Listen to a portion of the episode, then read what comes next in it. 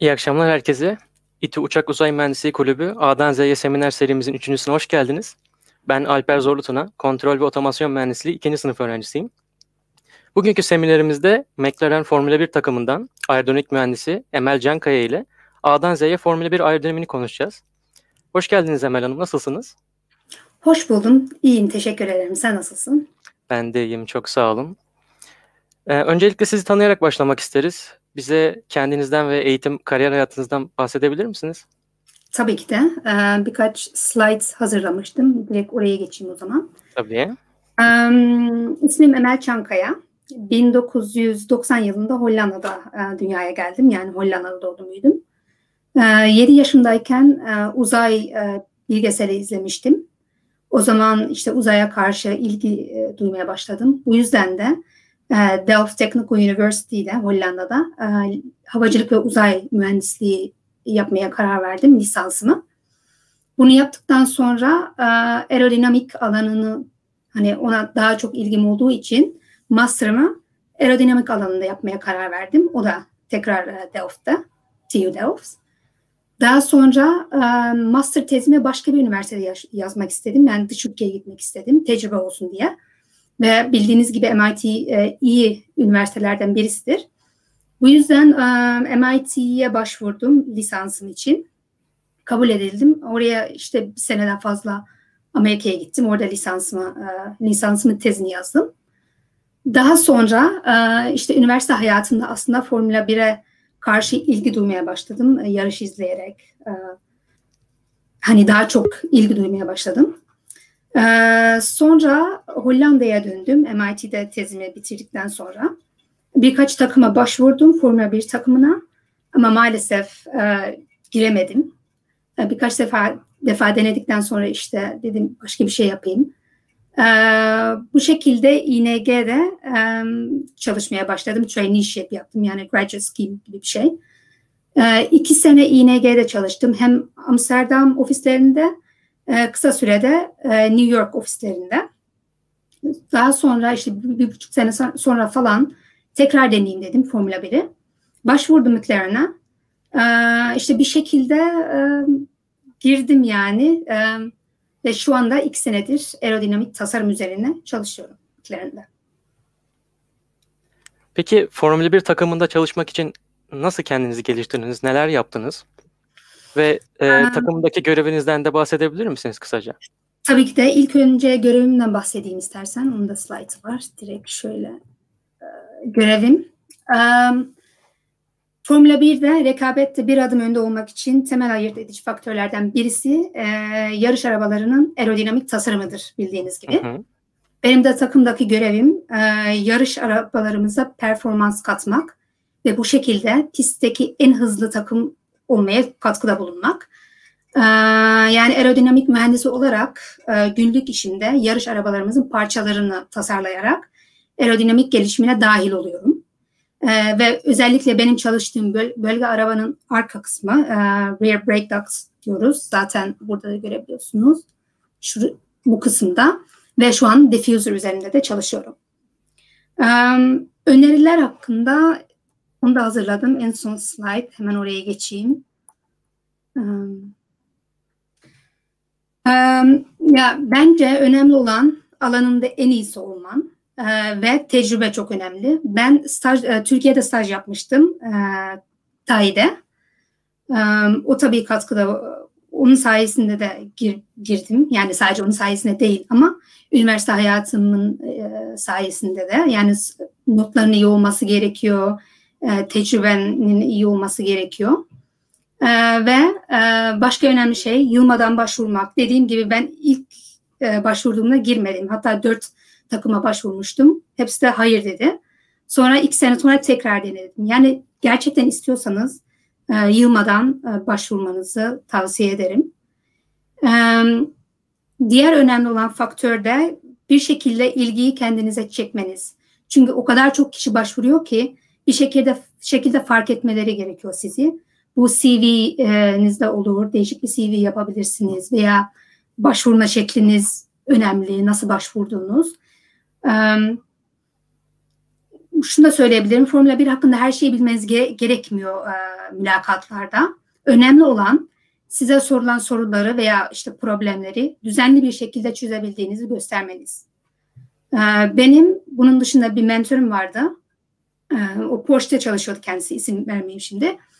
E, bana gerçekten mülakatlara hazır, hazırlanırken çok yardımcı oldu. Çünkü o da aerodinamik bölümünde çalışıyordu. Yani biliyordu yani aerodinamiği. Onun da gerçekten çok faydasını ben çok gördüm yani. Um, Formula 1 takımları tarafından en çok tercih edilen mühendislik bölümlerini uh, sıraladım buraya. Yani benim gördüğüm. E, makine mühendisi, elektrik mühendisi, yazılım, havacılık ve uzay. Bunlar gerçekten bunlardan çok var McLaren'de. Kendim gördüğüm için söylüyorum. Um, diğer ama tabii başka bir, bir tür mühendisseniz o da olur. Önemli olan dediğim gibi hani problemleri düzenli bir şekilde çözebildiğinizi göstermek ve alanında en iyi olduğunu göstermek. Hmm, genellikle Formula 1 takımları İngiltere'de olduğu için üniversite tercihinizi İngiltere'de yapmanız da bence işinize yarayabilir vize açısından. Çünkü hani şunu biliyorum Türk vatandaşıysanız Formula İngiltere'de çalışmak biraz zor oluyor. Ama mesela İngiltere'de eğitim hayatınız ne bileyim master falan yaparsanız e, bir çeşit vize veriyorlarmış galiba. Hani tam hep, hep her şeyi bilmiyorum. Ben, benim için gerekmediği için. Ama bu, bu da avantajlı olabilir. Hani orada iş bulabilmeniz için. Um, başka artificial intelligence'a karşı ilgi artıyor. Yani eğer bu alanda çalışmalar yapan arkadaşlar varsa kesinlikle başvurun derim ve Formula 1 takımda çalışmak istiyorsanız tabii. Bunun dışında Engineering Graduate Scheme'imiz var. Bu hani yeni mezun olmuş arkadaşlar için iki senelik bir program. Değişik depart, departmentlarda çalışıyorsunuz ve işte ne hoşunuza gidiyorsa en sonda o e, bölüme başvurabiliyorsunuz ve orada çalışmaya başlayabiliyorsunuz. Ama bence Engineering Graduate Scheme çok iyi çünkü hani A'dan Z'ye Formula 1 arabasının her şeyini görüyorsunuz. Um, tabii ki de mühendis olmayan arkadaşların da şansı var. Sadece mühendis olmak gerekmiyor. Uh, çünkü mesela insan kaynakları bölümümüz var, pazarlama var, finans vesaire. Yani eğer başka bir bölüm okuduysanız bu da mümkün. Ama tabii önemli olan başvurmanız. Emel Hanım bizler için çok değerli bilgiler bunlar. Eminim ki e, izleyicilerimize de çok açıklayıcı bilgiler oldu. Ben biraz da e, takım bünyesinde sorular sormak istiyorum size McLaren hakkında. McLaren'den bize biraz bahsedebilir misiniz? Tabii ki de. E, kısa bir video göstereceğim. Tanıtım videosu ilk önce. Tabii. İlk başa gitmeniz lazım yine. Kusura bakmayın. Tamam. Bunu e, başlatıyorum. Bu tanıtım videosu. Ses geliyor mu? Geliyor evet. Tamam.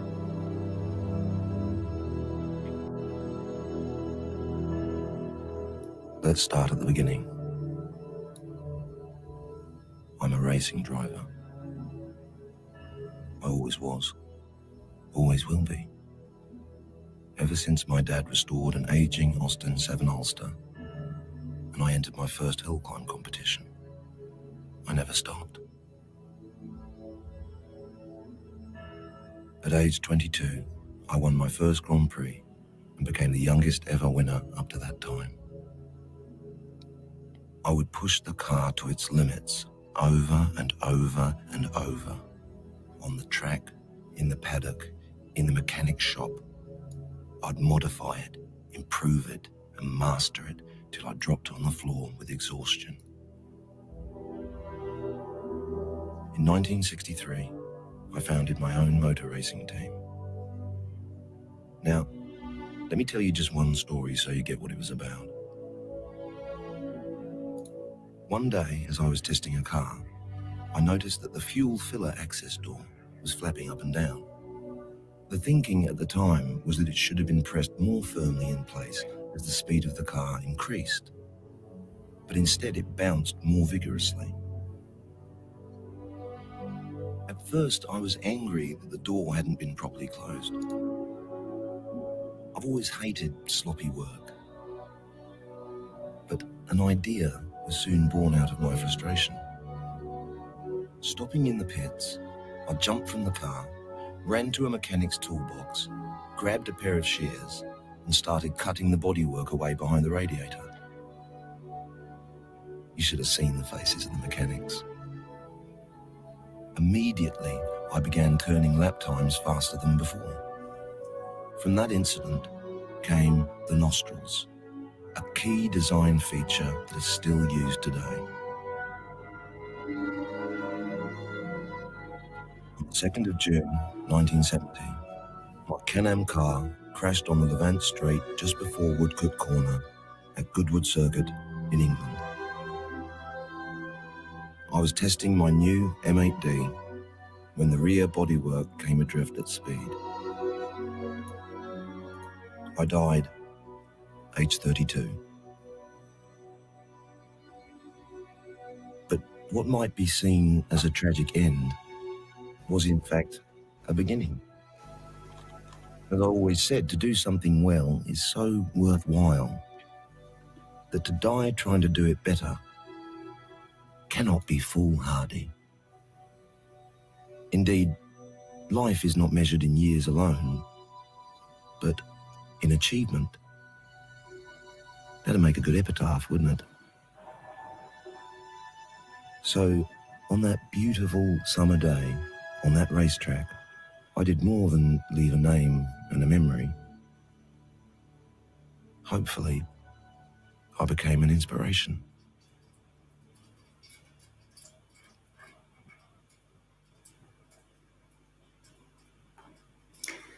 Um, videoda gördüğünüz gibi uh, McLaren uh, zengin tarihi olan takımlardan birisidir. Um, 1963 yılında uh, Bruce McLaren tarafından kurulmuştur.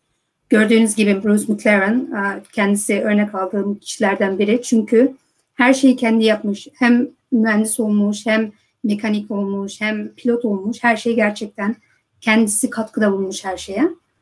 Um, İlk Formula 1 yarışına katılmamız 1966 e, yılında gerçekleşmiştir. Ve 1968 yılında da Belçika'da ilk e, Grand Prix e, yarışımızı kazan, kazanmışız. 182 Grand Prix zaferine ve 20 Dünya Şampiyonası'na sahibiz.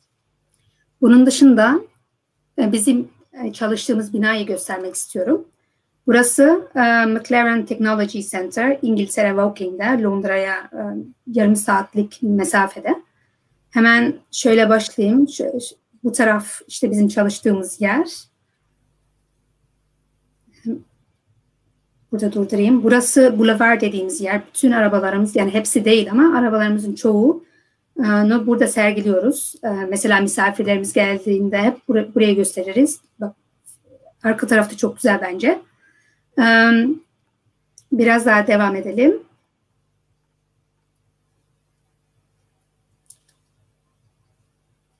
Birazdan başka yere geçeceğiz. İşte burası racing, automotive de var, marketing de var aynı yerde. Burada durduruyorum. Burası mission control. Hafta sonları yarış olunca buradan çalışırız. Ön tarafta gördüğünüz gibi büyük ekran var ve tüm her şey e, live burada görebiliyoruz. Yarışı, tüm her şey yani. Ve e, burada değişik mühendisler var. Performance engineers, aerodynamic engineers ee, ve herkes kendi ekranında önemli olan şeyleri işte onlarla çalışıyorlar. Herkesin headset'i var çünkü e, işte her, her şeyi duyabiliyoruz. Hem pilotlarla mühendislerin konuşmalarını sadece kendi takımımızda değil tüm takımdaki e, pilotlardan mühendislerin konuşmalarını duyabiliyoruz. Ben de burada çalıştım birkaç defa. E, birazdan başka yere geçeceğiz.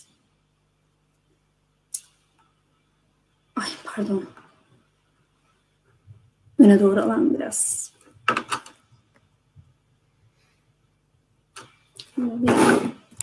Şöyle alayım bir kenara.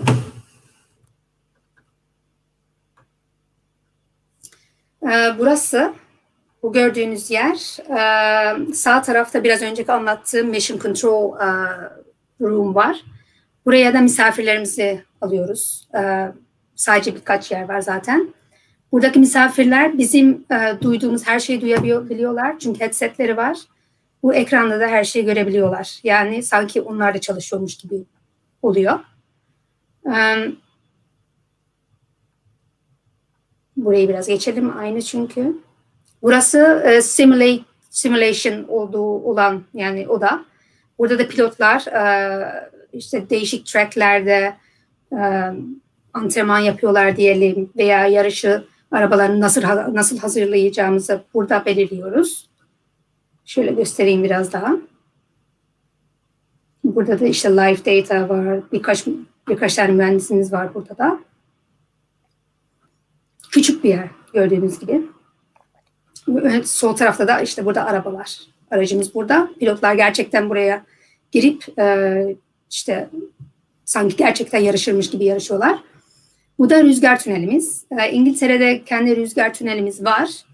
Ama e, küçük olduğu için e, biz şu an Almanya'da bir e, rüzgar tünelinde çalışıyoruz.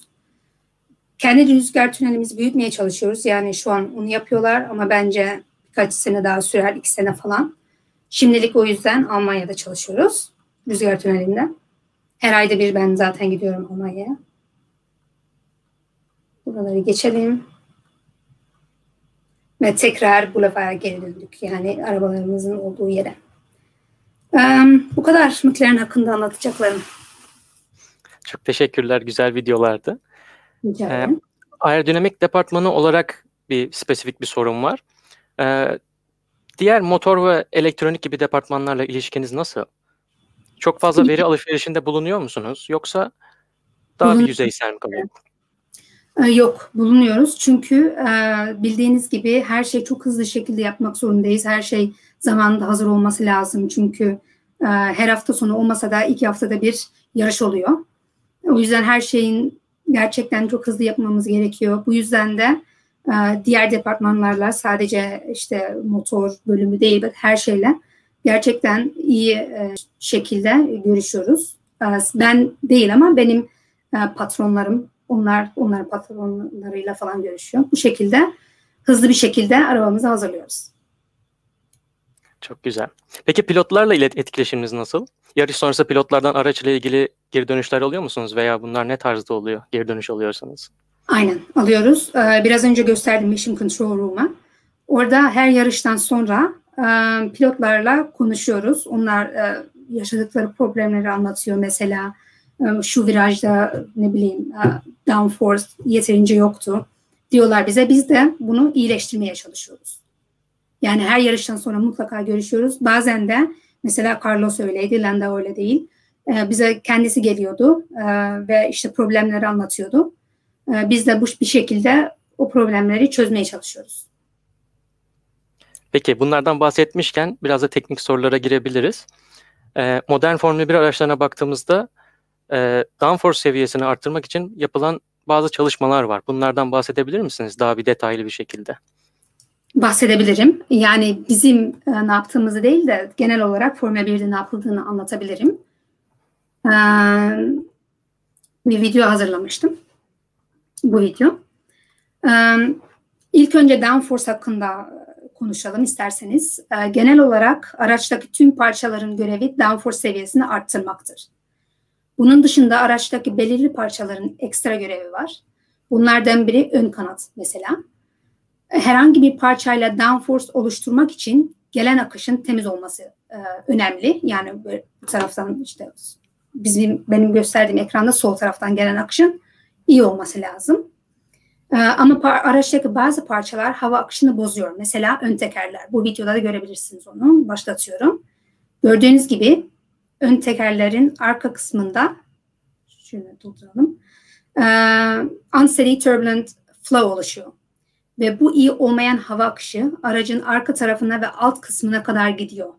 Yani diffuser ve, ar ve arka kanata kadar. Diffuser bu, bu bölge.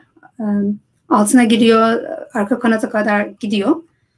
Um, bu yüzden de temiz hava akışı bozuluyor ve aracın arka kısmındaki e, parçaların ürettiği downforce seviyesi e, ya düşüyor, azalıyor. En çok downforce üreten kısımlardan biri diffuser'dır mesela. E, biraz önceki gösterdiğim floor. E, temiz olmayan hava akışı diffuser'a yani aracın altına kadar ulaşması diffuser'ın verimliliğini çok ciddi şekilde etkiler ve büyük bir downforce kaybına sebep olur. Bu yüzden ön kanadın diğer görevi downforce üretmekten sonra aracın arka kısmına temiz hava akışı sağlamaktır. Biraz göstereyim nasıl yaptığımız onu. Gör, işte ön kanat böyle. Durduruyorum tekrar. Bunu da ön kanatın işte anlattığım gibi temiz havayı ön kanatın e, her iki tarafında iki güçlü hava akışı oluşturarak yapıyoruz.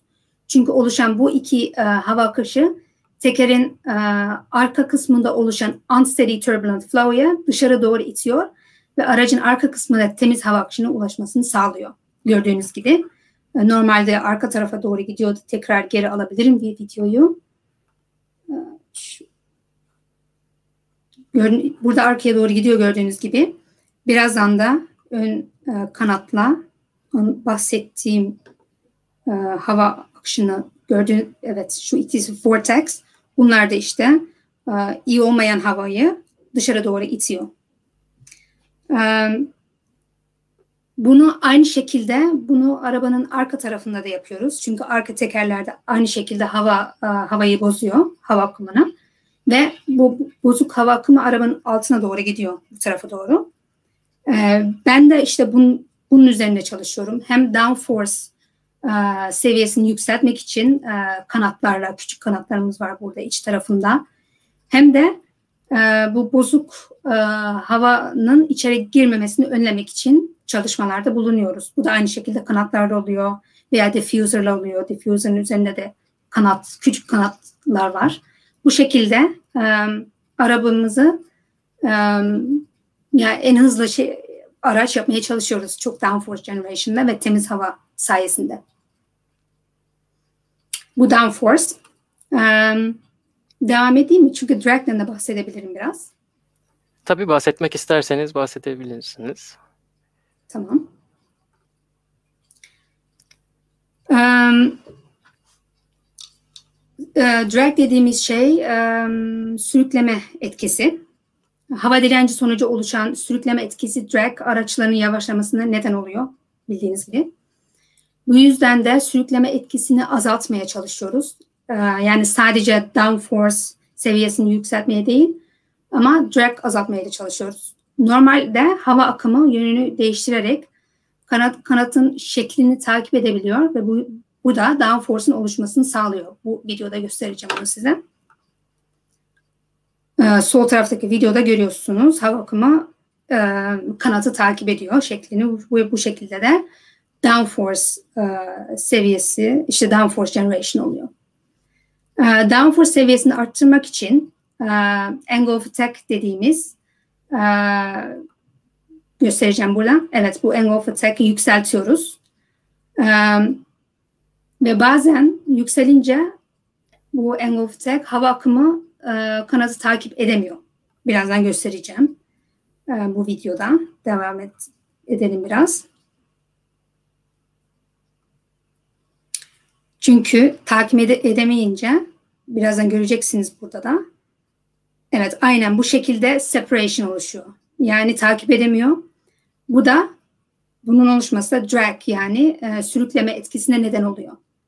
Ee, bunu aynı şekilde ara, normal araçları görüyoruz. Ee, gördüğünüz gibi hava akışı sol taraftan geliyor. Ee, arka tarafa doğru gidiyor. Ve şu arka kısmında e, işte low pressure area oluşuyor. Takip edemediği için e, hava akımının arabayı. Bu şekilde de drag e, oluşuyor. Bu yüzden tasarımlarımızı biz piste göre yapıyoruz. Çünkü mesela pistte fazlalıkla düz yol varsa drag daha önemli oluyor. Aracın hızının çok yüksek olduğu için. Ve o zaman da drag'ı azaltmaya çalışıyoruz. Bunu nasıl yapıyoruz? Mesela ya angle of attack'ı azaltarak biraz önce gördüğünüz gibi veya vortex creation. Yüksek enerji olan vortex oluşumunu sağlıyoruz ki e, bu buradaki hava akışı e, takip edebilsin kanatın etrafındaki de kanatın şeklini e, ve separation oluşmasın diye. E, ama daha çok virajlı bir pistse e, yarıştığımız pist downforce daha önemli oluyor. Çünkü e, virajlarda downforce grip e, olmayınca araba viraja giremiyor tabii ki de. E, genel genelde tasarımlarımızla orta yolu bulmaya çalışıyoruz ve bazı parçalar arka e, rear wing yani arka kanat gibi piste göre değişiyor. E, işte bu şekilde de tasarımlarımızı hazırlıyoruz. Bunlar çok değerli bilgiler bizler için teknik anlamda. Her tabii ki bütün takımlar e, bu tarz iyileştirmeler yapmak istiyor ama tabii Formula 1'de bir rekabetçi bir motorspor olduğu için e, Formula 1'e bir takım kısıtlamalar getiriliyor FAA tarafından. Önümüzdeki sezon, sezonda downforce azaltma yönünde bir takım kısıtlamalar getirilecek. 2022 sezonu için de bazı kısıtlamalar da gündemde. Bu kısıtlamalardan ve etkilerinden bahsedebilir misiniz acaba? Tabii ki de. Onun için de bir slide hazırlamıştım. Direkt oraya geçelim isterseniz. Round effect sonra anlatacağım. Um, aynen. Uh, FIA işte FIA Uluslararası Otomobil uh, Federasyonu bilmeyen arkadaşlar için tüm uluslararası motor sporlarını yöneten karar uygulama ve icra organı. Uh, FIA spor ve teknik kısıtlamalar getiriyor senin de anlattığın gibi. Uh, bu kısıtlamaların tasarlanma nedeni genelde sporu daha güvenli hale getirmek özellikle pilotlar için ve araçların birbirini daha yakından takip edebildiği daha adil ve heyecan verici yarış yaratmak için.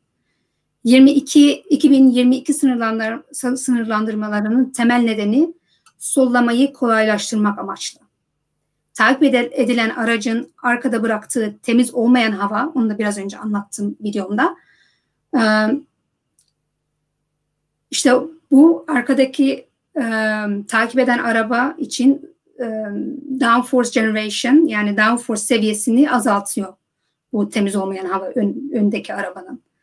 E, ve bu sınır yeni gelen sınırlandırmalar bu havayı daha temiz bir hale getirmeye çalışıyor ki arkadaki araba e, öndeki arabayı geçebilsin kolaylıkla diye. E, bu bundan dolayı bazı parçalar, araçtaki bazı parçalar basitleştiriliyor. Yani mesela ön ve arka kanat, şasi ve diffuser boyu kısıtlanıyor. Bu kısıtlamalardan dolayı da downforce seviyesi düşüyor ve dolayısıyla araçların arkada bıraktığı türbülans azalıyor. Bu, bu şekilde araçların birbirini sollamasının kolaylaşmasını umuyor, yani umuyorlar ve takımlar arasında farkın azalması ümit ediliyor. Mesela şu an e, yarışlara izlediğinizde en önde Mercedes ve e, Red Bull oluyor genelde bildiğiniz gibi. Ondan sonra bir fark oluyor. Ondan sonra diğer arabalar. İşte bu farkı azaltmak için ve daha heyecanlı bir spor yarışmak için, yaratmak için bunu yapıyorlar. E, bunun dışında e, sporu daha ekonomik olarak daha sürdürülebilir ve adil bir hale getirmek istiyorlar. E, bu yüzden de e, harcama kısıtlaması da geliyor aslında geldi bu sene. Her takım bir senede 175 milyon e, harcayabiliyor dolar. Ee, daha fazla harcayamıyor. Bunun içinde zaten işte personelin e, maaşları her şey var. Sadece marketing yok. Marketing harcamaları. Ee, pilotların e, şey işte salary'leri yok. Maaş diyebiliriz. Maaşları aynen kusura bakma hatırlayamadım. Evet. E, pilotların maaşları yok ve e, en çok kazanan üç kişinin maaşı da yok bunun içinde. E, diğer her şey bu e, kısıtlamanın içinde. Anladım. E, aynen. Umarım sorunun cevabını alabilmişsindir. Çok açıklayıcı bir cevap oldu. Çok teşekkürler. Ee, biraz daha tekrar teknik sorulara takım bazında özellikle gelmek istiyorum. Ee, rüzgar faktörü diye bir şeyden bahsediyoruz Formula 1 camiasında. Yarış sırasında aerodinamik verimi nasıl etkiliyor? Tur süreleri bakımından veya sizin açıklayacağınız şekilde nasıl bir etkisi oluyor rüzgar faktörünün? Rüzgar faktörünün anlattığım gibi downforce üretme nasıl ürettiğimizi anlattım biraz önce. Uh, hava akışı işte geliyor böyle ondan sonra kanat ve her ne varsa işte parçayla downforce üretmeye çalışıyorsun. Bu gelen hava akışının hızı çok önemli ve kalitesi. Headwind olunca e, piste yani önden geliyorsa rüzgar bu araba için iyi oluyor. Yani araç için, için çünkü downforce daha yüksek şekilde downforce seviyesi e, downforce yaratabiliyorsun. Ama tailwind olunca yani diğer tarafa olunca hava akımı bu iyi olmuyor işte. Çünkü downforce seviyesi bu yüzden azalıyor. Um, yani bu şekilde. Peki e, şöyle bir sorum daha var. Akış analizi hesaplamaları açısından başvurulan yollardan bahsedebilir misiniz? CFD'den Tabii ki. ve öncesinde kullandığınız yöntemlerden bahsedebilir misiniz? Aynen onu şurada göstereyim. Um, Formula 1 araçlarının temel aerodinamiğinin üzerinden e, geçtik biraz önce. Şimdi de e, tasarım sürecini anlatayım. İlk önce e, Computer Aided Design yani CAD ile bu burada görüyorsunuz sol tarafta e, parçalarımızı tasarlıyoruz.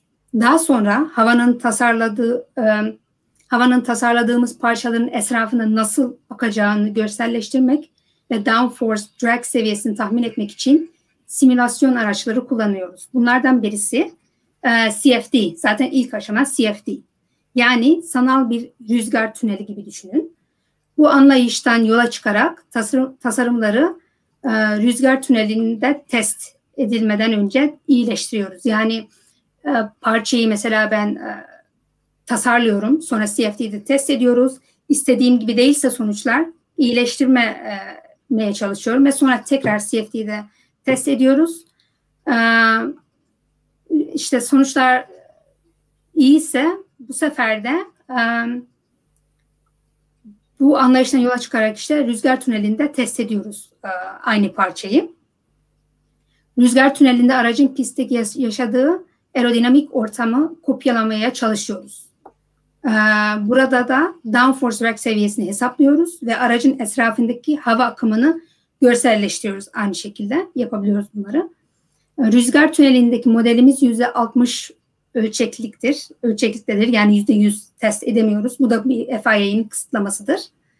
Ee, bu rüzgar tünelinde te- test ettiğimiz parça iyi ise e, pistte de test edebiliyoruz. Son aşama budur. E, tam ölçekteki testi sadece zaten pistte yapabiliyoruz. Pistteki test sonuçlarının simülasyon araçlarımızda elde ettiğimiz verilerle uyması çok e, önemli tasarım açısından. Bunu da söyleyebilirim. E, sonra işte tekrar test, e, track testten sonra tekrar işte parça dizayn ediyoruz CAD'da ve aynı şekilde e, parçalarımızı iyileştirmeye çalışıyoruz. Anladım. Peki bu çalışmalarda CFD ve rüzgar tünel çalışmalarında yarışla olan uyum ne derecede oluyor? Tabii ki en fazla olmasını hedefliyorsunuz ama tecrübelerinize dayanarak e, bunlardan bahsedebilir misiniz? Tabii ki de bu değişiyor arabanın e, ha, bölümüne göre. Mesela ön taraf daha iyi daha iyi uyuyor. E, track test ve e, işte pistteki veriler ve e, CFD ve rüzgar tünelindeki veriler. Ama arka tarafa doğru gidince dediğim gibi hava bozuluyor ön taraftaki parçalardan dolayı.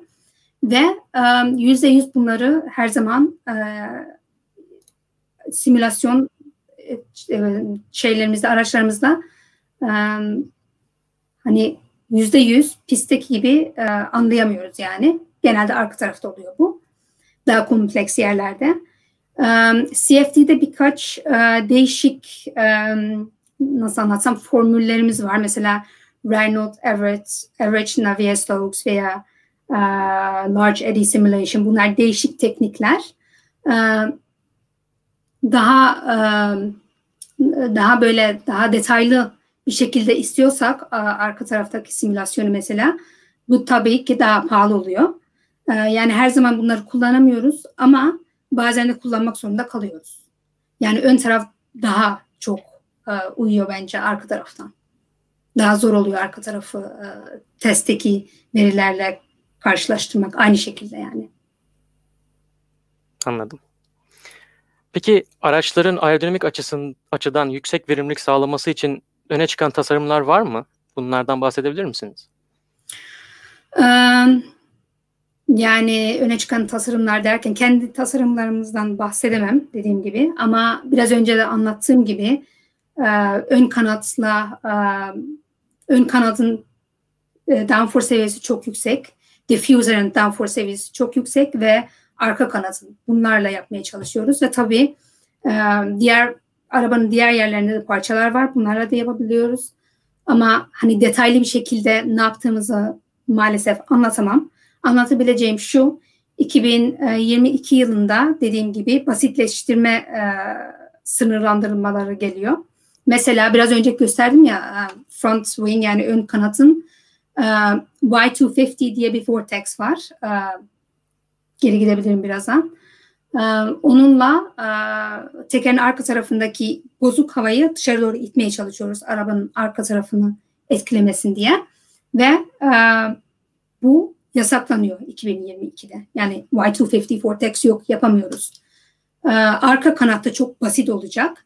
Ee, yani bunlar gerçekten çok e, değişik tasarımlar olacak. Aynı şekilde Diffuser'da e, kısaltıyor boyu, kısaltacağız boyunu mecburen. Hı hı. E, ve Ground Effects de geri geliyor bildiğiniz. Evet. E, yani bu şekilde bu parçalarla e, downforce seviyesini yükseltmeye çalışıyoruz. Ama dediğim gibi hani spesifik bizim tasarımlarımızı maalesef anlatamıyorum. Tabii ki anlıyorum. Ground Effect demişken ondan bahsedebiliriz isterseniz. Ee, tamam. FAA bazı şeyleri yasaklıyor tabii ki ama bunca yıldan sonra geri getirdiği bir şey olan Ground Effect. Ee, sizce neden böyle bir karar alındı? Ve yarışlara neler gibi etkileri olacak? Ee, onun içinde ben bir slide hazırlamıştım. Şuraya geçelim. Aynen. Ee, istersen bu bunu cevaplamadan, cevaplamadan önce ground effect'in ne olduğunu hatırlayalım. Ee, arkadaşlar, hani dinleyen arkadaşlar için. Tabii ki. Ground effects e, aracı aşağıdan piste doğru çekmeyi hedefleyen teknoloji. Bu teknolojinin avantajı kanatlarla gelen sürükleme olmadan büyük miktarda bastırma kuvveti yani downforce sağlaması. Ee, bunu da aracın altında daha düşük e, hava başı, basıncı oluşturmaya oluşturarak yapıyoruz. Çünkü bildiğiniz gibi downforce e, aracın alt ve üst kısmındaki basınç farkından dolayı oluşuyor. Burada da video var zaten. Hemen göstereyim. Aynen. Üzerinde işte yüksek e, basınç var, altında düşük düşük basınç ve bu fark e, downforce'a neden oluyor. Aracın altındaki düşük hava basıncını Venturi effect ile sağlıyoruz. Peki Venturi effect nedir? Şimdi bir boru hayal edin. Hemen göstereceğim burada. Borunun ağzında ağzında akan moleküllerin hız oranı borudan çıkan moleküllerin hız oranı ile aynı olmalı. Şimdi borunun gördüğünüz gibi işte bu giriş ve çıkış Şimdi e, borunun orta kısmını küçülttüğümüzü düşünün. Aynı bu videodaki gibi. E, boruya giren ve çıkan moleküllerin aynı oranda olması için borunun orta kısmından geçen moleküllerin hızlanması lazım. Bu hızlanma hava basıncını düşürüyor ve suction efektine sebep oluyor. Yani low pressure dediğimiz e, area burada. Bunu aynı şekilde arabada da hayal edebilirsiniz. Yani şu videoyu izleteyim. Venturi effect arabanın alt tarafında da oluyor. Düşük basınç oluyor. Dediğim gibi arabanın üzerindeki basınç daha yüksek ve bu fark downforce uh, sebep downforce creation'a neden oluyor. Uh, eskiden uh, side pod skirts vardı. Yani etek denilen şey arabanın yan taraflarında. Bu da bu etkiyi daha da uh, yani arabanın altındaki e, basın düşük basıncı daha da e, etkiliyordu. Çünkü yan taraftan hava giremiyor o zaman arabanın altına e, ve bu şekilde de arabanın altında daha e, düşük basınç ortaya çıkıyor. Bir sonraki slaytımda da e, devam ediyoruz. E, işte bu ground effect 70'li yıllarının sonunda e, güvenlik gerekçesiyle yasaklanmıştı. Ama 2022'de tekrar geri getirilme kararı alındı. Peki bunca yıl sonra ground effect'in geri getirilmesi kararına FIA'yı iten nedir diye sormuştum. Bu cevap, bunu cevaplamak için şu altta işte aslında hepsini burada tek tek e, yazmıştım. Pistteki yarış arabaları işte yeni nesil yarış arabaları çok daha güvenli. E, vir, viraj hızları üzerinde çok daha fazla kontrole sahip olabiliyoruz şu an. Ground effect %100 geri gelmiyor zaten. Yani sideport skirts kullanamayacağız bu sene ve seneye. Daha kontrollü bir şekilde Venturi effect diffuser floor geri geliyor sadece. Yani uh, diffuser'ın altında Venturi effect. Aynı zamanda aracın bazı parçalarında downforce seviyesini düşürmek için sınırlandırmalarda geliyor. Yani zaten bu sınırlandırmalardan dolayı bence uh, Venturi effect yani ground effect geri dönüyor. Biz bir şekilde tamamen kaybetmeyelim downforce'ı diye. Anladım. Ground effect'ten bahsettik. Ee, bunun yanında tabii Formula 1'de şu yıllarda özellikle çok gündeme gelen DRS dediğimiz parça var. Arka kanadında bulunan. E, DRS Drag Reduction System olarak geçiyor bildiğimiz üzere ve e, geçiş imkanı sağlıyor bir saniye kaldığı zaman araçların arkasında veya önünde. E, McLaren takım olarak DRS'in kalkması yönünde bazı e, umutları var sanırsam. E, yeni gelecek e, Formula 1 sınırlandırmalarının bu DRS gibi yapay geçiş yardımlarını kaldırılacağını umuyor. DRS'in kalkmasını neden istiyor McLaren takım olarak? Um, hemen DRS slaytına geçelim bunu anlatmak için. Um, anlatayım mı drag reduction sisteminin ne olduğunu yoksa direkt sorunun cevabını Tabii, vereyim? Kısaca bir bahsedebilirseniz çok güzel olur Emel Hanım. Tabii ki de drag reduction system sürüklemeyi sürüklemeyi etkisini yani sürükleme etkisini azaltmak için e, geliştirilmiş bir teknoloji diyelim. E, takipte araç öndeki araç aracın sebep olduğu kirli hava nedeniyle virajlarda çok zaman kaybediyor. DRS kirli havanın neden olduğu dez, dezavantajı ortadan kaldırmak için ortaya çıkmış bir teknoloji. Böylece kovalayan araca virajlarda kaybettiği zamanı geri kazandırma şansı veriyor. Yani şu e, arka kanat gördüğünüz buradaki sol taraf maximum downforce işte üstteki kanatın engulf'daki yüksek ama DRS'de e, bunu açabiliyoruz. Yarış araba yarışırken yani yarış sürecince bunu açıyoruz ve e, drag e, yani sürük, sürükleme etkisi azalıyor bu şekilde.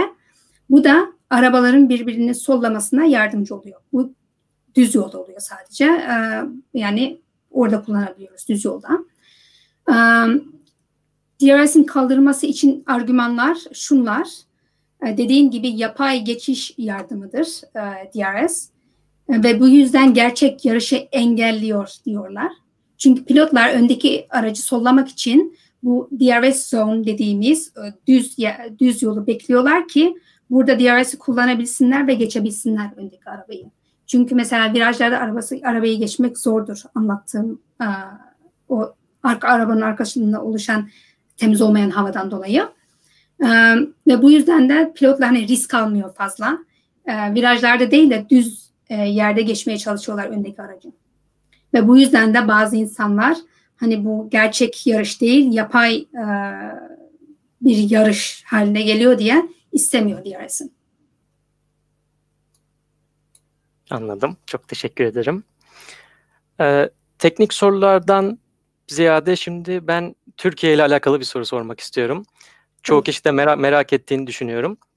Bildiğiniz üzere 15 Kasım'da geçtiğimiz aylarda Türkiye'de bir yarış yapıldı İstanbul Park'ta. Ve tabii ki aniden gelişen bir kararla oldu. Yani virüsün sebep olduğu bir e, yarış takvimine dahil olduk. Ve pist hakkında takımlar genel anlamda bilgisizdi. Yani eminim ki aerodinamik alanında da daha az bir veri vardı. Yol tutuşu gerçekten azdı. Ve bu yarışta aerodinamik açısından net gibi zorluklar yaşadınız. Ee, yani genel olarak, olarak bildiğiniz gibi asfalt iki hafta öncesinden atılmış. Yani çok yeniydi. Bu yüzden de çok kaygandı yol. Yani e, grip, tire grip, tekerlerin e, e, yola nasıl derler? E, ya işte grip kusura bakmayın. Tut, tutunması diyelim. Aynen tutunması e, yoktu yani çok düşüktü. Bu yüzden de arabalar tam yarışamadı. E, aslında yolun e, etkisi de var. Aerodinamik e, dediğimiz e, işte hava akışında. E, ama genel olarak en büyük problem bu tekerlerdi. E, teker tutumu. Çünkü yok gibi bir şeydi yani. Çok kaygan olduğu için. Anladım. Peki gelecekte Formula 1 araçlarının aerodinamik açıdan neler bekliyor? Yani kısıtlamalardan tabii ki bahsettik. Ee, bir sürü yeni özellik veya kısıtlama gelecek. Ya dediğim gibi bazı parçalar çok basitleştiriliyor. Anlattığım gibi ön kanat, arka kanat, diffuser'ın boyu kısaltılıyor. Bu tür şeyler yani bizim yeni şey yeni tasarımlarla işte onları düşünmemiz lazım. Ama şu da var. Anlattığım gibi benim çalıştığım alan arabanın arka tarafı. Rear brake duct winglets dediğimiz küçük kanatlar arabanın tekerinin iç tarafında. Bunlar mesela lower winglet alt taraftaki kanatlar bunları kendimiz tasarlayamıyoruz artık. Bunu veriyorlar bize. Biz sadece yerini değiştirebiliyoruz ve angle of attack'ı değiştirebiliyoruz. Bu tür şeyler yani o alanda fazla bir şey yapamıyoruz. Bu şekilde başka bir şekilde downforce um, seviyesini yükseltmemiz lazım. Ve bunu hala işte düşünüyoruz. Ben bu seneki arabayı arabanın üzerinde çalışıyorum. Ama 2022'nin arabasının e, üzerinde çalışan takımımız da var tabii. E, onlar da şu an işte o sorunu çözmeye çalışıyorlar. E, yani bu kadar. Cevap, cevapladım mı sorunu? Tabii ki gayet güzel bir cevap oldu. Ee, tabii başında bahsettiğiniz e, Formula 1 sektörüne özellikle mühendis mühendislik açısından geçtiğiniz aşamalardan ve önerilerinizden bahsettiniz. Ee, mühendis adayları olarak spesifik olarak son birkaç önerinizi alabilir miyiz ileride Formula 1 takımında çalışmak için ne gibi yollardan geçebiliriz ya da neler yapmalıyız? Dediğim gibi e, alanınızda çok iyi olmak çok önemli ve bunu e, takıma gösterebilmek. Mesela e, ben havacılık ve uzay mühendisliği okudum anlattığım gibi. Ama üniversiteden sonra giremedim yani. Dört takıma başvurdum. Hepsi de yani mülakata girdim ama işe alınmadım. Önemli olan bence sadece e, alanında çok iyi olmak değil ama tecrüben tecrübe de çok önemli. Benim e, tecrübem vardı ama çok fazla tecrübem yoktu. Sadece anlattığım gibi e, TAİ'de staj yapmıştım Ankara'da. E, ama yani arkadaşlar yapabiliyorsa staj yapsınlar. Otomobil şirketlerinde ya da Formula 1 Student Formula 1 timleri var oralarda. Bunlar gerçekten çok faydalı şeyler. Ve e, zaten orada çalışırken e, birileriyle tanışıyorsun, Formula 1'de çalışan, bu, bu şekilde de bunlar yardımcı olabiliyor size ileride. bunun dışında başvuru süreci önemli bence. Ben benim başvurduğumda hani açık bir pozisyon yoktu açıkçası. Ben öylesine başvurdum yani open vacancy gibi bir şey oldu. Yani ben başvurdum dedim gerçekten ben çok Formula 1 timinde çalışmak istiyorum. Şu an pozisyon yok biliyorum ama pozisyon olunca bana geri dönerseniz sevinirim dedim. İşte pozisyon olunca bunlar da bana geri döndü gerçekten. Beklemiyordum ama yaptılar. Ee, bu yüzden gerçekten denemeniz çok önemli. Hani ilk defa olmaz belki, ikinci defa olmaz ama denemeniz sürekli deneyin ve bir şekilde olur. Yani denerseniz eğer. Bunun dışında sadece mühendis arkadaşlarımız yok galiba bu seminerde. Hı ya Form, Formula 1'de sadece mühendisler çalışmıyor. Anlattığım gibi başka e, insan kaynaklarımız var, e, finans bölümümüz var, e, pazarlama bölümümüz var. Buralarda da çalışabilir arkadaşlar. E, ama dediğim gibi işte bu, başvurmak çok önemli ve e, yeni e, mezun olmuş arkadaşlar için o graduate scheme anlattım. O gerçekten çok avantajlı bir şey. E, yani ona başvurmalarını tavsiye ederim. Ama dediğim gibi bize belki problem olabilir. Şu an Brexit'le ne olacağını ben de bilmiyorum açıkçası. Ee, ama işte İngiltere'de bir şekilde bilmiyorum master falan yapılabilirse bence bu işe işlerine yarayabilir arkadaşların. Çünkü o şekilde e, vize veriliyor. Yani e, önce öğrenci vizesi sonra işte çalışmaya hak kazanıyorsun galiba. Hani tam olarak bilmiyorum ama bunu duymuştum. Güzel önerileriniz için çok teşekkür ederim Emel Hanım. Ee, benim soracaklarım bu kadardı ancak seyircilerimizden bayağı soru var. İsterseniz size de uygunsa o sorulara geçebiliriz. Peki. İlk sorumuz CAD ve CFD için hangi programlar kullanılıyor? CAD ya ANSYS vesaire şeklinde bir sorumuz var Arif Keser'den. Ee, maalesef ben e, işte programlarımız hakkında konuşamıyorum. Hani o kadar detaylı program, programlar hakkında. Yani isim veremem ama yani CFD kullanıyoruz o kesin. Takım tarafından böyle bir kısıtlama oluyor sanırsam sizde. Aynen aynen. İstemiyorlar yani kullandığınız programları anlatmamızı maalesef. Teşekkür ederim. Diğer sorumuzu alabiliriz eğer varsa. Ee, Mercedes uzun dingil düşük rake kullanırken Red Bull kısa dingil yüksek rake kullanıyor. Farkları nelerdir diye bir soru gelmiş. Sanırsam McLaren'le pek alakalı bir soru değil ama diğer e, Formula 1 araçları açısından anlatabilirseniz tabii. Ee, ne demek oluyor yani İngilizcesini söyleyebilirsen. Küçük neydi? Uzun dingil düşük rake. Dingil bilmiyorum ne demek. Ee, İngilizce sanırsam... söylersen cevap verebilirim. Tabii İngilizcesini eğer alabilirsek çok güzel olur. Aynen kusura bakmayın yani. ben de o konuda bilgisizim maalesef. Ya bunun Hollandacası da yani aerodinamik Hollandaca'da da fazla bilmiyorum açıkçası. Ee, Sürekli şeyden, İngilizce. Arkadaşlarım uyarıyor. Excel şeklinde bir karşılığı varmış sanırsam dingilin. Okey. Ee, yani kısa Excel ve o zaman uzun Excel farkı mı? Evet sanırsam onu sormak istiyor. Ya bunu aerodinamik dizayn tabii ki bunun etrafında yapılıyor. Ee, Excel'ın etrafında kısa uzun e, şekilde. Ee, ya tam olarak fark yani daha detaylı bir soru alabilirsem yani aerodinamik dizayn tamamen değişiyor tabii ki de. Ee, ama yani tam olarak neyi bilmiyor, bilmek istiyormuş arkadaş söyleyebilirse. Tabii. İsterseniz başka sorulara devam edebiliriz bu sırada. Tamam. Ee, pilotların yani sizin geçen sene için konuşacak olursak Lando ve Carlos için konuşacak olursak sürüş tarzındaki farklılıklar e, sizin aerodinamik açısından yaklaşımınızda farklılıklara yol açıyor mu? Ee, yani arabalarımızı iki değişik araba şeklinde yapmıyoruz tabii. Arabalarımız aynı, e, tasarımlarımız aynı.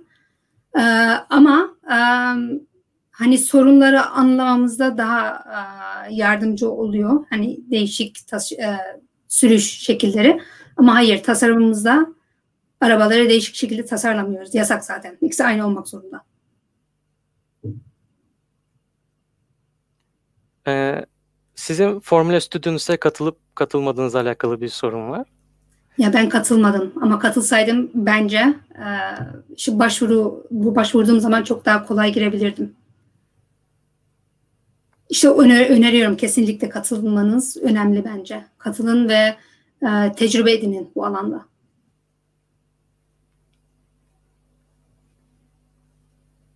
Diğer soruyu alabiliriz. Tabii ki. Formula 1 araçlarının üzerinde hareketli yüzeyler parantez içinde control surface bulunuyor mu? Ve downforce miktarını ihtiyaca göre değiştirmek için böyle bir gereksinim var mıdır diye bir soru. Ha, şey işte anlattığım DRS gibi. Onu işte e, yarış e, yarışırken arabalar onu değiştirebiliyorsun. Daha fazla yok. E, yasak zaten böyle şeyler. Sadece DRS var bildiğim kadarıyla. Yani arka kanat bakımından. Aynen arka kanat bakımından. Aslında yapabilsek çok iyi olur. Faydasını görürüz yani. Çünkü e, high drag yani düz yollarda drag seviyesini azaltırız bu şekilde. Arka kanatla yaptığımız gibi.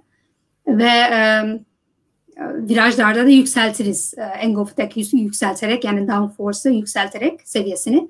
Ama maalesef yani DRS var ama bunun dışında yok yani yasak e, yarışırken yarış arası parçaların e, değiştirmek yani.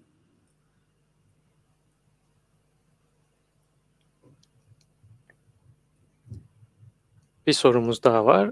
Oluşan downforce hakkında sayısal detay verebilir misiniz kabaca? Maksimum hızda kaç Newton gibi? Yani sayısal veriler bakımından.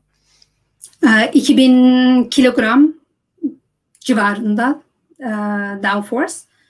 Hızda 360 kilometre kilometers per hour o civarda 350-360. Downforce'da işte 2000 kilogram civarında. Teşekkürler. Rica ederim. Bir diğer sorumuzu bekliyorum. Tabii ki.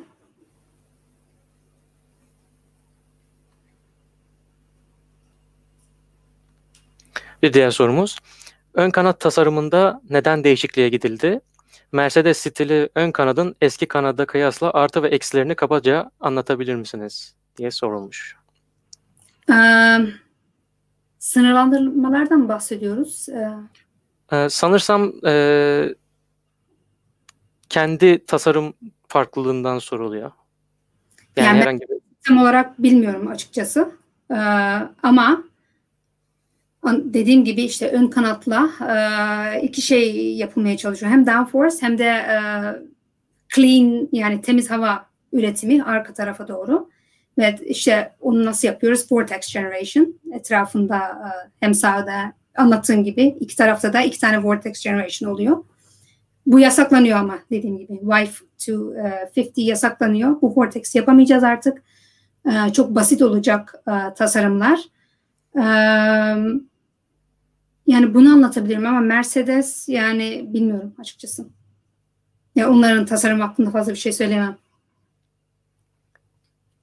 Ee, yeni bir sorumuz var.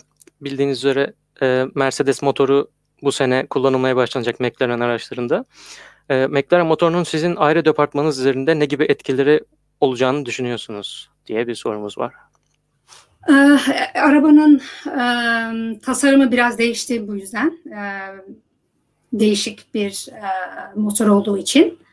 E, ve tabii umarım yani e, daha hızlı olabileceğiz bu şekilde ama bazı değişiklikler oldu e, şaside falan. E, aerodinamik olarak işte e, dizaynı değişti şasinin biraz. E, bu şekilde değişiklikler oldu ama benim çalıştığım alanda olmadı tabii ki de. Çünkü arka tarafta olduğu için benim e, yaptığı çalıştığım bölge. Bir diğer sorumuz. 2022'de gelecek ortak kullanılan parçalar sizi nasıl etkileyecek? Nasıl etkileyecek? Güzel bir soru. Ee, dediğim gibi mesela 2022'de e, lower winglet değiştiremiyoruz. Yani bizim için biraz daha zor olacak sanırım. Bazı şeyleri değiştirmemek veya ortak kullanabilmek bazı şeyleri. Mesela Racing Point'e baktığınızda ge- geçen sene ortak kullanınca bazı bence kopyalayabilir takımlar birbirlerini. Şu anda yapıyorlar zaten. Ama o zaman daha basit olur ama ekonomik açıdan daha iyi olabilir. Yani e, zaten e, bir şekilde daha e, economically sustainable yapmaya çalışıyorlar sporu anlattığım gibi. Yani bu açıdan iyi olabilir. Ee, ama bilmiyorum ya bence daha e, yarış böyle daha sıkıcı olabilir. Hani herkes kendi üretmediği için. Diye düşünüyorum ama. Ee, Halo araç aerodinamiği olumsuz yönde çok fazla etkiliyor mu diye bir sorumuz var çok e, yani etkiliyor bir şekilde tabii ki de ama e, bence aerodinamik e, yönden fazla e, hani pilotların e, safety'si için, sağlığı şey için e, çok daha iyi bence. gördüğünüz gibi gördünüz mü o a, Roman Grosjean kazasından bahsediyorsunuz. Aynen, kaza olmuştu. Hı-hı. ve bu Halo sayesinde kurtuldu. Yani aerodinamik açısından tabii ki de evet e, bizi etkiliyor. Ama e, yani pilotlar için e, safety için daha iyi olduğu için e, bence kesinlikle kalmalı yani. Etkilese bile aerodinamimizi. Kesinlikle buna ben de katılıyorum.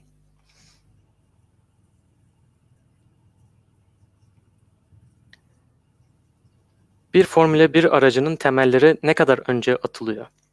Alison bir röportajında 2020 aracını 2017'de yapmaya başladık diyordu diye bir sorumuz var. Ee, aynen ben de şey diyordum 2030'da e, wind tunnel testing yani rüzgar tünelini kullanma kullanmamızı istemiyorlarmış. Yani o kadar yani ileri düşünüyorlar.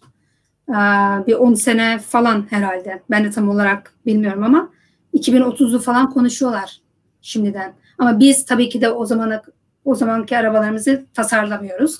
Çünkü e, kuralları bilmiyoruz. Ama kurallar bir 10 sene ileri düşünüyorlar evet. FIA.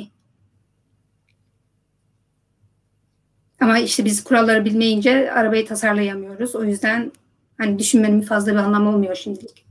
Bizim Tabii için. ki olarak. Haftalık yarışlar arası aerodinamik güncellemeler ve geliştirmelerde ne tarz sıkıntılara karşılaşılabiliyor? Zamanın kısıtlı olması çalışma temposunu ne kadar etkiliyor bu tarz güncellemelerde? Tekrar alabilir miyim ilk kısmını? Tabii. Haftalık ve yarışlar arası aerodinamik güncellemeler ve geliştirmelerde ne tarz sıkıntılar karşı, karşılaşılıyor? Hı hı. Zamanın kısıtlı olması çalışma temposunu ne derece etkiliyor?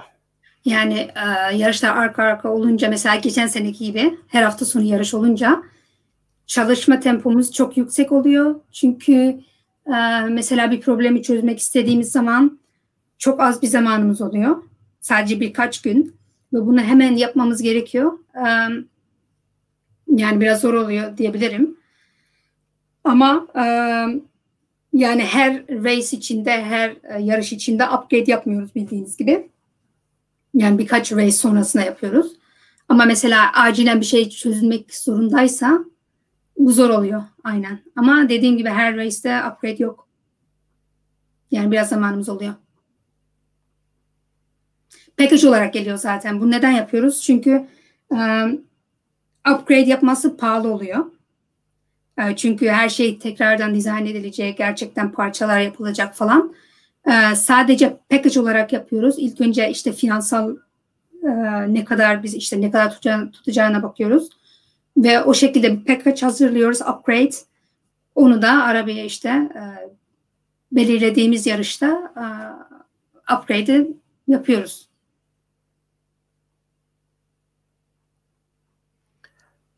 Aracın kalın burnu olması ile ince burnu olması ne gibi farklılıklar yaratıyor? Örnek olarak Mercedes ile Ferrari araçlarındaki burun farklılıkları gibi. Ya bu burun farklılığı tabii ki de arka tarafa doğru giden e, havayı etkiler.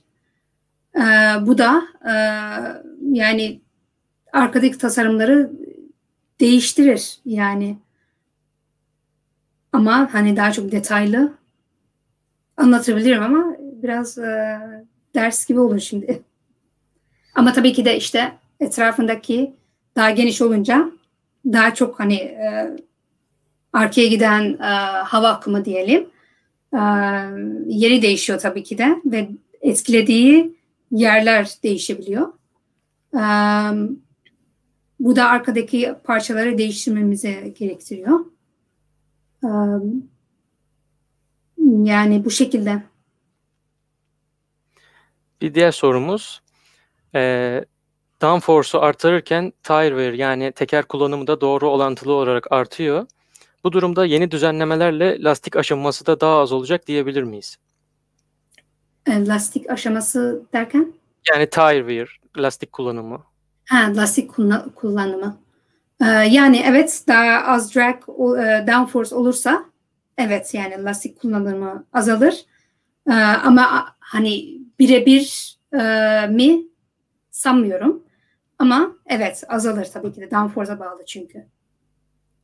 Hani bazı e, yer tutumuna ne kadar e, hani force olduğuna bağlı.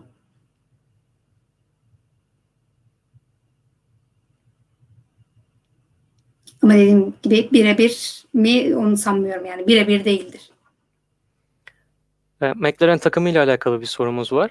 Hı. 2021 sezonu için McLaren takımı nereyi hedefliyor? Takım şampiyonası ve pilotlar için ayrı ayrı olarak.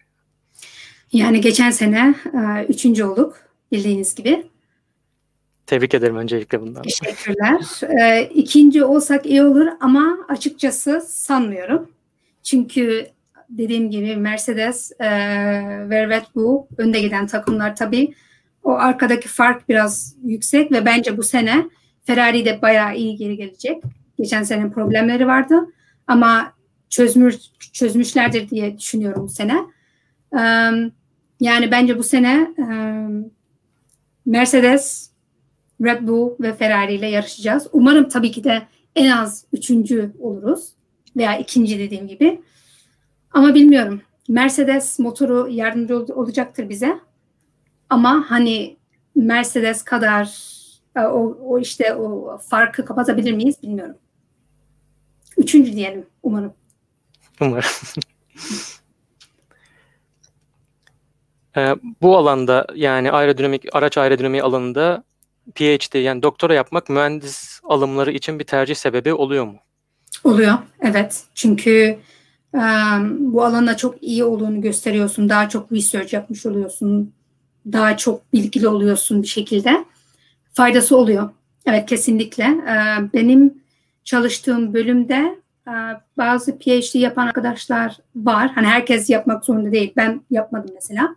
Ben master yaptım sadece. Yüksek lisans. Ama PhD yaparsan evet faydası oluyor. Ama hani sadece bunun için PhD yapmak bilmiyorum. Yani gerçekten seviyorlarsa R&D'ye e, yapsınlar diyorum ama hani çok fazla sevmiyorlarsa sadece Formula 1'e girmek için PhD yapmasınlar çünkü olmadan da giriliyor.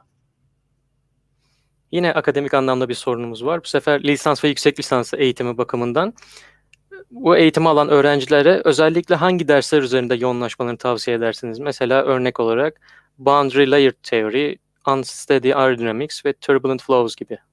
Evet kesinlikle. Bunlar önemli. Ee, sadece aerodinamik alanında soruyor arkadaş sanırım. Ee, bunlar da CFD. CFD de önemli. Ondan hani bilgili olmak. Ee, dedi arkadaş söylemiş zaten down, um, boundary layers, turbulent flow. Um, ama zaten genel genel olarak mesela ben üniversitedeyken aerodynamics 1 uh, ve 2 vardı, 1 ve 2 ve her şey her, her şey vardı zaten bunun içinde.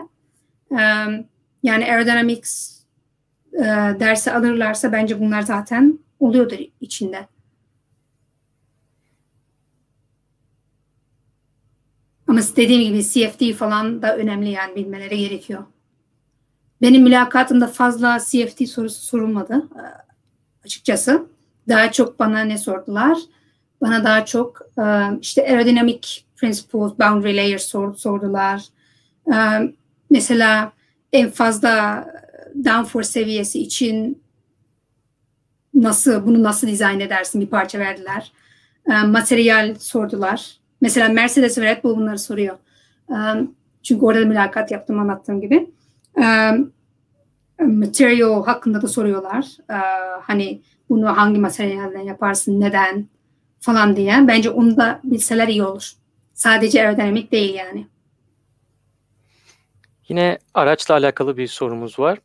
Ee, boya tipinin yani örnek olarak mat, parlak, metalik vesaire downforce ve drag etkisine drag etkisine etkisi var mıdır? Şeklinde bir soru. Ee, boyanın mı? Evet boya tipinin genel olarak. Ya vardır tabii zaten özel bizim e, Materials diye bir e, e, departmanı, departmanımız var. Onlar da bunun üzerine çalışıyor. E, yani ben e, karar vermiyorum. Ama kesinlikle tabii ki de boyanın bir etkisi oluyor. Ama çok de, yani bu, bu değişik bir e, departman. Onlar sadece bunun üzerine çalışıyor. Anladım. Biz diğer Biraz sorum... önce, pardon biraz önce şey e, unuttum. E, telemetry de çok önemli. Mesela e, biraz önce sunumda gösterdim ya videoda e, Mission Control'da e, grafikler görmüştünüz. Mesela e, velocity ondan sonra e, ne anlatabilirim? Velocity, e, downforce bu tür e, grafikleri bilmeniz de önemli yani. E, çünkü soruyorlar. Teşekkürler. Ee, araçların yüksek hızı sebebiyle vibration yani titreşim artıyor ve bu aracın aerodinamik yapısını sürekli olarak değiştiriyor. Bu ne gibi sıkıntılar açığa çıkarıyor? Mesela bazen bizim e, parçaların kırıldığı oldu. Bu yüzden de parçaları daha e, e, hani daha sıkı yapmamız lazım. Materyal değişebiliyor bu yüzden ya da e, daha büyük hani daha thickness değişebiliyor kırılmaması için. Bu da e, arabanın biraz daha ağır olmasını e, ağır olmasına neden oluyor. E, yani bu şekilde parçalar tabii ki de kırılabiliyor bu şekilde. Bundan dolayı kırılmaması için de bazı çalışmalarımız oluyor anlattığım gibi. Biraz değiştiriyor, değiştiriyoruz tasarımlarımızı. Bu da daha ağır olabiliyor. Ve ağır olması da iyi değil tabii ki de bizim için.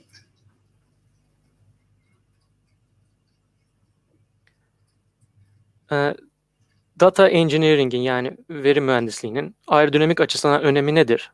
Gelen dataları ne kadar işleyebiliyorsunuz? Çok önemli. Bizim zaten software departmanımız var. Onlar sadece data verileriyle uğraşıyor ama ben de günlük hayatımda sürekli data verisiyle mesela CFD'den gelen datalar var. Ondan sonra rüzgar tünelinde bir sürü data var. Bunları anlamaya çalışıyoruz. Sürekli zaten datayla çalışıyoruz. Hani data olmadan ben e, tasarımlarımı iyileştiremem. Yani sürekli her gün datayla çalışıyoruz. Bu gerçekten de önemli yani.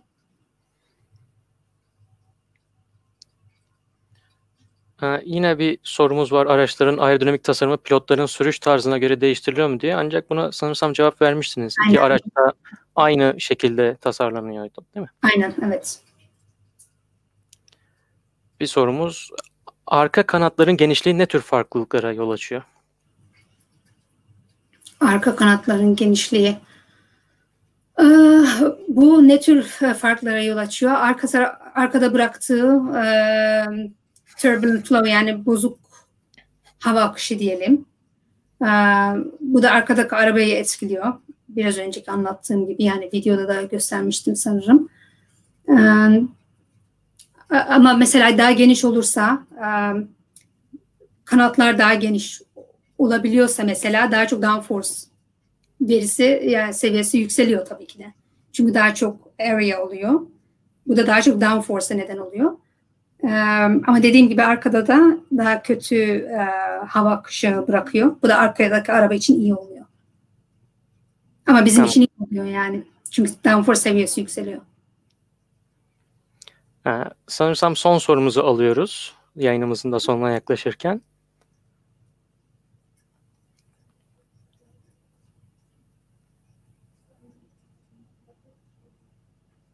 Bekliyorum soruyu. Tabii ki.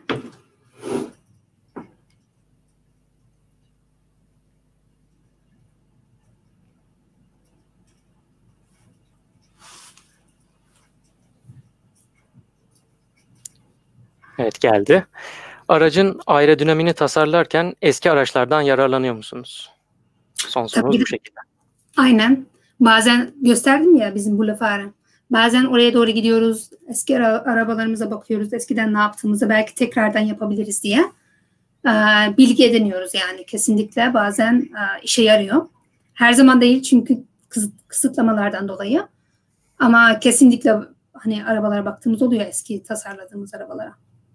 Zaten e, McLaren'da uzun seneler çalışan insanlar da bunun nasıl çalıştığını hani e, aerodinamik efektini falan biliyorlar. E, ve tekrar hani eskiden denediğimiz şeyleri tekrar deniyoruz. Anladım. Emel Hanım katıldığınız için seminerimize çok teşekkür ederiz. Ben Hepimiz için mühendislik olsun veya diğer e, departmanlar olsun hepimiz için Formula 1 aerodinamiği açısından çok değerli bir seminer oldu. E, yayında emeği geçen tüm arkadaşlarıma ve e, yayının duyurulmasına vesile olan Formula 1 medyasına çok teşekkür ederim. Özellikle sayfalara.